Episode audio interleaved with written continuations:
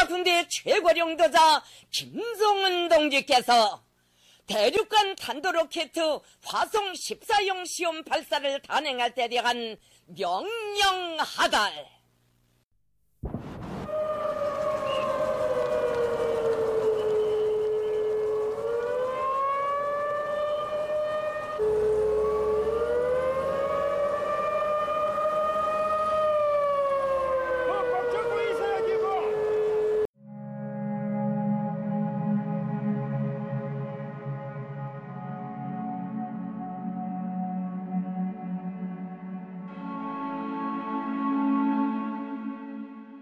Every minute and every second, the new reality that U S mainland is on the knife's edge of a life and death is forcing U S administration to wave a white flag and fundamentally change her North Korea policy.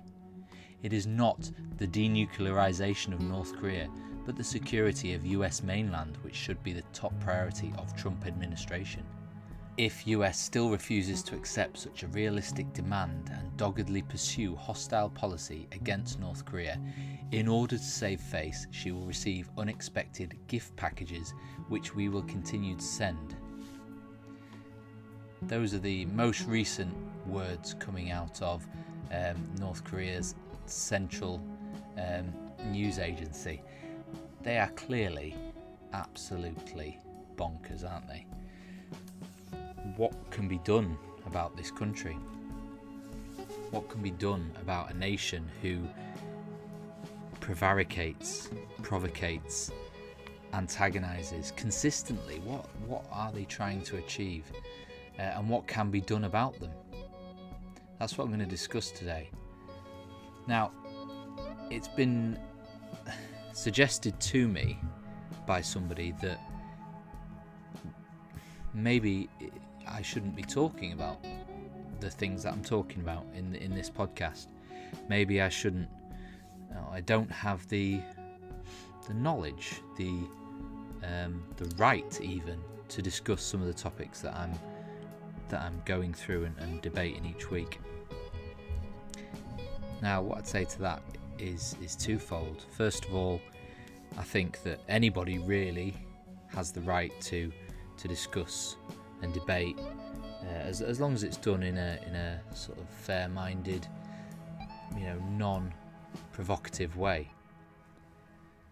Um, the other thing I'd say though is that there are certain topics that I have more knowledge on, and I think that this is one. Um, so some topics I, you know, will fully admit that actually my knowledge is not all there. But when that is the case, I will do further research, and I will ensure that I am coming at it from a place of, um, you know, I, ha- I have actually done some research and I have a good understanding of the topic. Um, as I say, though, as for today, uh, I do have more knowledge about this. There's obviously bits that I'm not entirely, uh, you know, one hundred percent on off the top of my head. However, again, through a bit of research, I'm able to um, come at this from a, a pretty good, pretty good position. Um, yeah, having having lived in, in South Korea for three years, um, it is it is a, an area that interests me, and I've done a lot of a lot of sort of reading and, and research in my own time on this topic. So hopefully, as I say, that that means that I can come at it from a um, a point of view that that not a lot of people will have. So as always, I'd like to start off with thinking about and looking at the history of this particular conflict, this particular issue.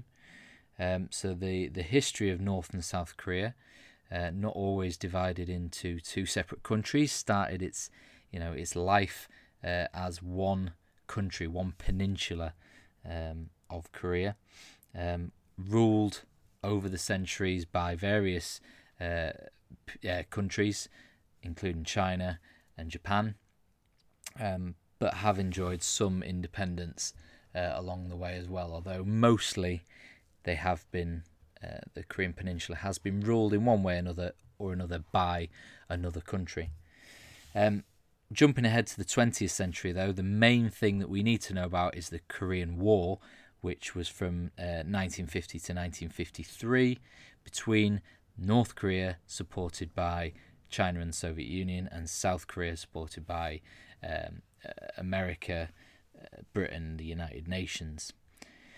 This war, this conflict, left two and a half million people dead and resulted in nineteen fifty-three in the um, creation of a demilitarized zone along the thirty-eighth, thirty-eighth parallel, which effectively split the country in two. Um, and that, that has been the border ever since nineteen fifty-three. The other thing worth knowing is that since nineteen fifty-three, there has been an armistice, um, but th- it's not actually ended the war. So these two countries have actually been at war technically ever since nineteen fifty, and it, that that has not changed um, since the creation of the demilitarized zone in nineteen fifty-three. The area along the border um, is called the Joint Security Area, um, the area where the armistice was signed in nineteen fifty-three was an area called the Panmunjom, uh, which is basically the area where they are able to uh, communicate with each other if if needs be. Um, there have been a fair few meetings along that uh, that area, that J S A, Joint Security Area, um, but that is pretty much the only place where they can meet. In nineteen ninety-four, the original leader of North Korea, Kim Il-sung, uh, died. Um, he, he was the one who was responsible for, obviously, creating uh, North Korea, bringing on board these, these Leninist Marxist ideas, taking on board communism, turning it into his own philosophy, Uh, of of Juche, uh, which basically is focused on men being, um, men generally means people, uh, being at the centre of everything. It's a humanist sort of ideology, is Juche, although it's quite often difficult to define exactly what it is. But that that's what his his sort of primary goal was, was creating this philosophy, and he also managed to create a good. I say good, he, for him, a good uh, sort of cult of personality, cult of leadership around him. Very, very successful in doing that. The the main sort of issues faced by uh, Kim Jong-il, his son, uh, when he took over in nineteen ninety-four, are the obviously the end of the Cold War, the collapse of the Soviet Union, and the problems that this led to with the basically economic issues. The social uh, socialist economy collapsed, um, and more of a, a private enterprise um, sort of economy was was set up um, behind the scenes, and almost it was allowed by Kim Jong-il to some extent because there was such uh, starvation and and um, you know economic issues that basically the North Korean government couldn't take care of its people anymore. Kim Jong-il developed North Korea's military uh, and and also further developed the Juche ideology and built up, a, again, a cult of personality around his father and around himself. We had the great leader in Kim Il-sung and the dear leader in Kim Jong-il. Uh, and it wasn't until two thousand eleven that Kim Jong-il, after lots of uh, bouts of illness, um, died and passed on to the current North Korean leader, who's Kim Jong-un. So he is the current leader, and his focus has been primarily on developing nuclear weapons. Um, I think that that is, is fair to say. I think obviously there have been other developments in North Korea, um, you know, particularly around. I think he's been more liberal in a sense in terms of allowing a more capitalist economy to develop. Not not in the same way that China has, for example. But to some extent, Kim Jong-un has allowed more of a um, more private enterprise, uh, although still with the government oversight there. But yeah, Kim Jong-un's primary focus has been uh, nuclear weapons. And while the first nuclear test in North Korea was in two thousand six, um, Kim Jong-un has further developed them since then. That, that first nuclear test led to sanctions being imposed on North Korea. However, by October two thousand seven, I was actually in South Korea at this time, um, the president at the time, Noh Moo Hyun, uh, actually walked across the demilitarized zone, and he was the first South Korean leader to actually do this. So big progress there in two thousand seven, following that first nuclear test in two thousand six. However, and this is this is something I'm going to get onto, this is part of the problem. In March two thousand eight, the new South Korean president, who's Lee Myung-bak, uh, he promises to take a harder line on North Korea, and he absolutely lives up to this. And I remember at the time thinking that this policy was, first of all, inconsistent um, from the South Korean government. Yes, they were from different parties. Noh Moo Hyun is more of a left-wing politician, and Lee Myung-bak is, is a more right-wing politician. They are from different um, ends of the political spectrum, uh, different parties. However, surely the approach to North Korea should be consistent. And again, this is something I'm going to discuss throughout this episode about how we can actually deal with North Korea. Now, are they a country who should be allowed to do whatever they want? Are they a country who should be allowed to test nuclear weapons um, or, uh, you know, provoke war from South Korea, Japan, the U S A? No, of course not. They they should not be allowed to do this. However, for me, the biggest concern I have with North Korea are their human rights violations. And this is something that has not been discussed in great depth in the international community. Now, while there have been reports, frequent reports from the United Nations on human rights violations in North Korea, nothing has been done about it. It has not led to to any action from the Western world. And that, to me, is is problematic, because if I was a if I was a North Korean, I would not be tempted to put my faith in the Western world.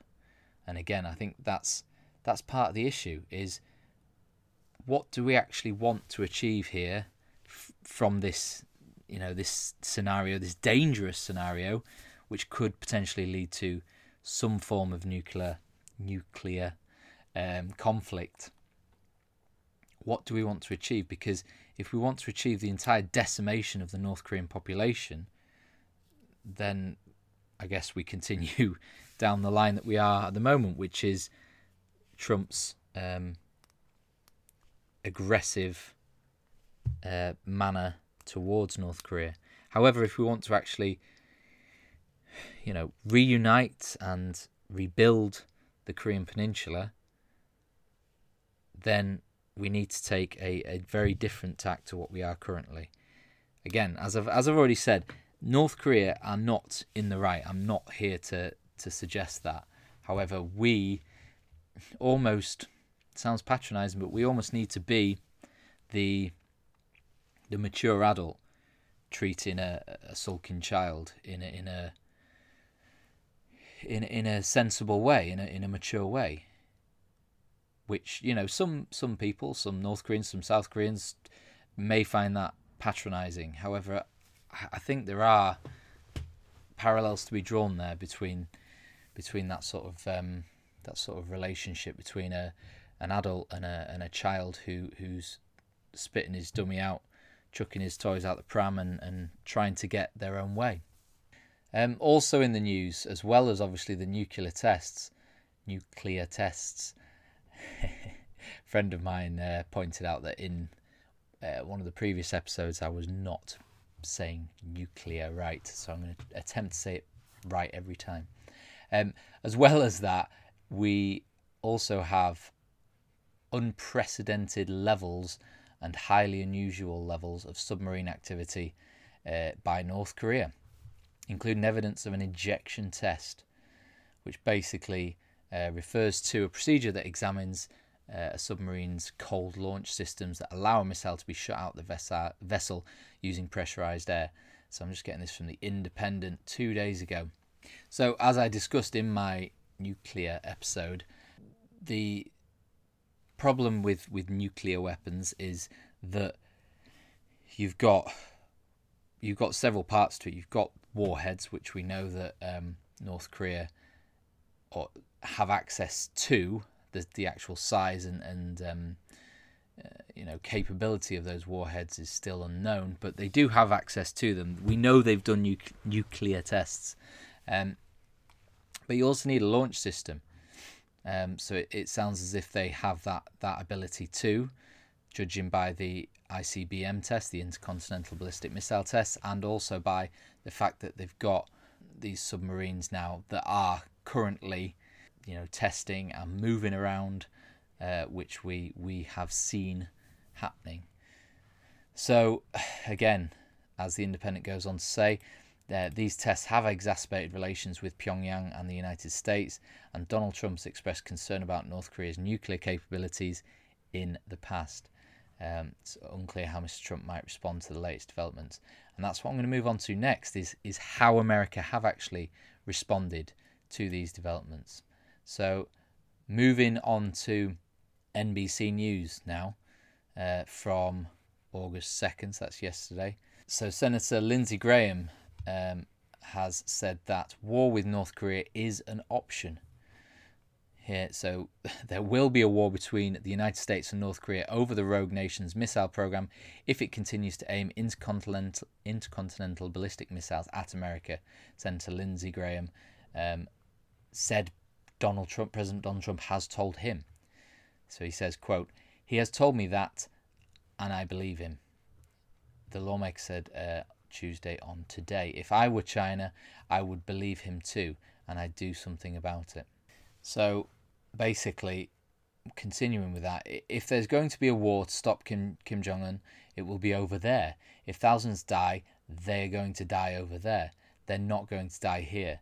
And he has told me that to my face. So this sounds as if Donald Trump has clearly stated that war is is an option. And that, to me, is absolutely frightening, because it's not going to just involve North Korea. It's not just going to involve America. I mean, it will be a global conflict, clearly. China will not sit by and watch America attack one of their allies. Yes, they often try to distance themselves from uh, from North Korea. However, they will they will support them. They will back them up, for sure. On the other hand, we have um, Rex Tillerson, the U S Secretary of State, which and he's saying that uh, Washington does not seek regime change in Pyongyang and does not blame China for the crisis, despite the president's tweets. So he has said, "We are not your enemy." He say he's also saying, though, that the North Koreans' nuclear we- weapons program would have to be on the table at any such talks, and the outcome would have to be that the regime would have to relinquish its arsenal, while the U S would provide security assurances. But he said, quote, "We do not seek a regime change. We do not seek the collapse of the regime. We do not seek an accelerated reunification of the peninsula," Tillerson said. "We do not seek an excuse to send our military north of the of the thirty-eighth parallel."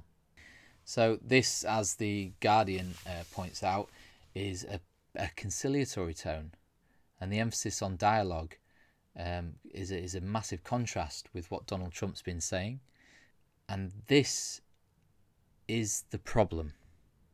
This is the problem.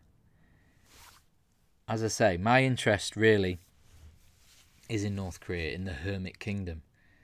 And I think part of the reason for that is, is the sort of mystery surrounding it. Like, why are they so keen to stay out of the public eye? And, you know, why is there so little um, information or, or images or video or whatever coming out of there?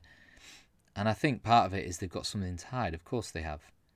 You know, they can, their propaganda can deny the imprisonment and, and murder and and all that happening to their civilians, but it, it it is clearly happening. From what we have seen, it is happening.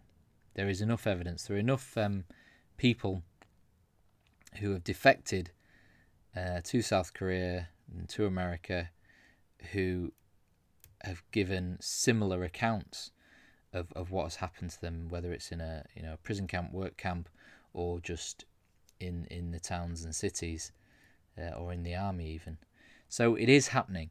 But if it, the problem is North Korea wants to be respected. They want to be understood, I think, is part of it as well. Now, will there have to be a price to pay for the human rights violations? Of course there will. But we need to, first, we need to bring them round the table. We need to sit down and we need to talk. We need to figure this out. We need to understand them. I was actually just watching a, a documentary uh, in the last couple of days, in part in preparation for this.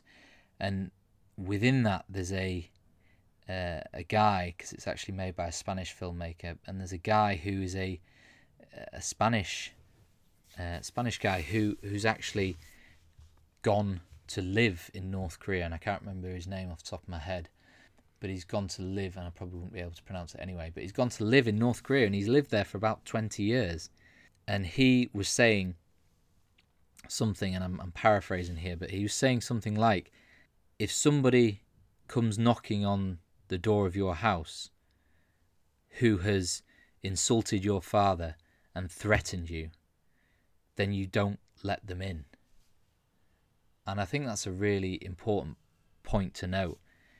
I think, you know, ob- obviously he's got his own reasons for being there.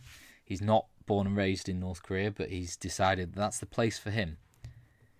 But he said, why would we let America into our country? Why would we let them dictate to us our domestic or international foreign policy? Because they are bullies and they are imperialists, is, is what the North Koreans often call America. They are the imperialist threat.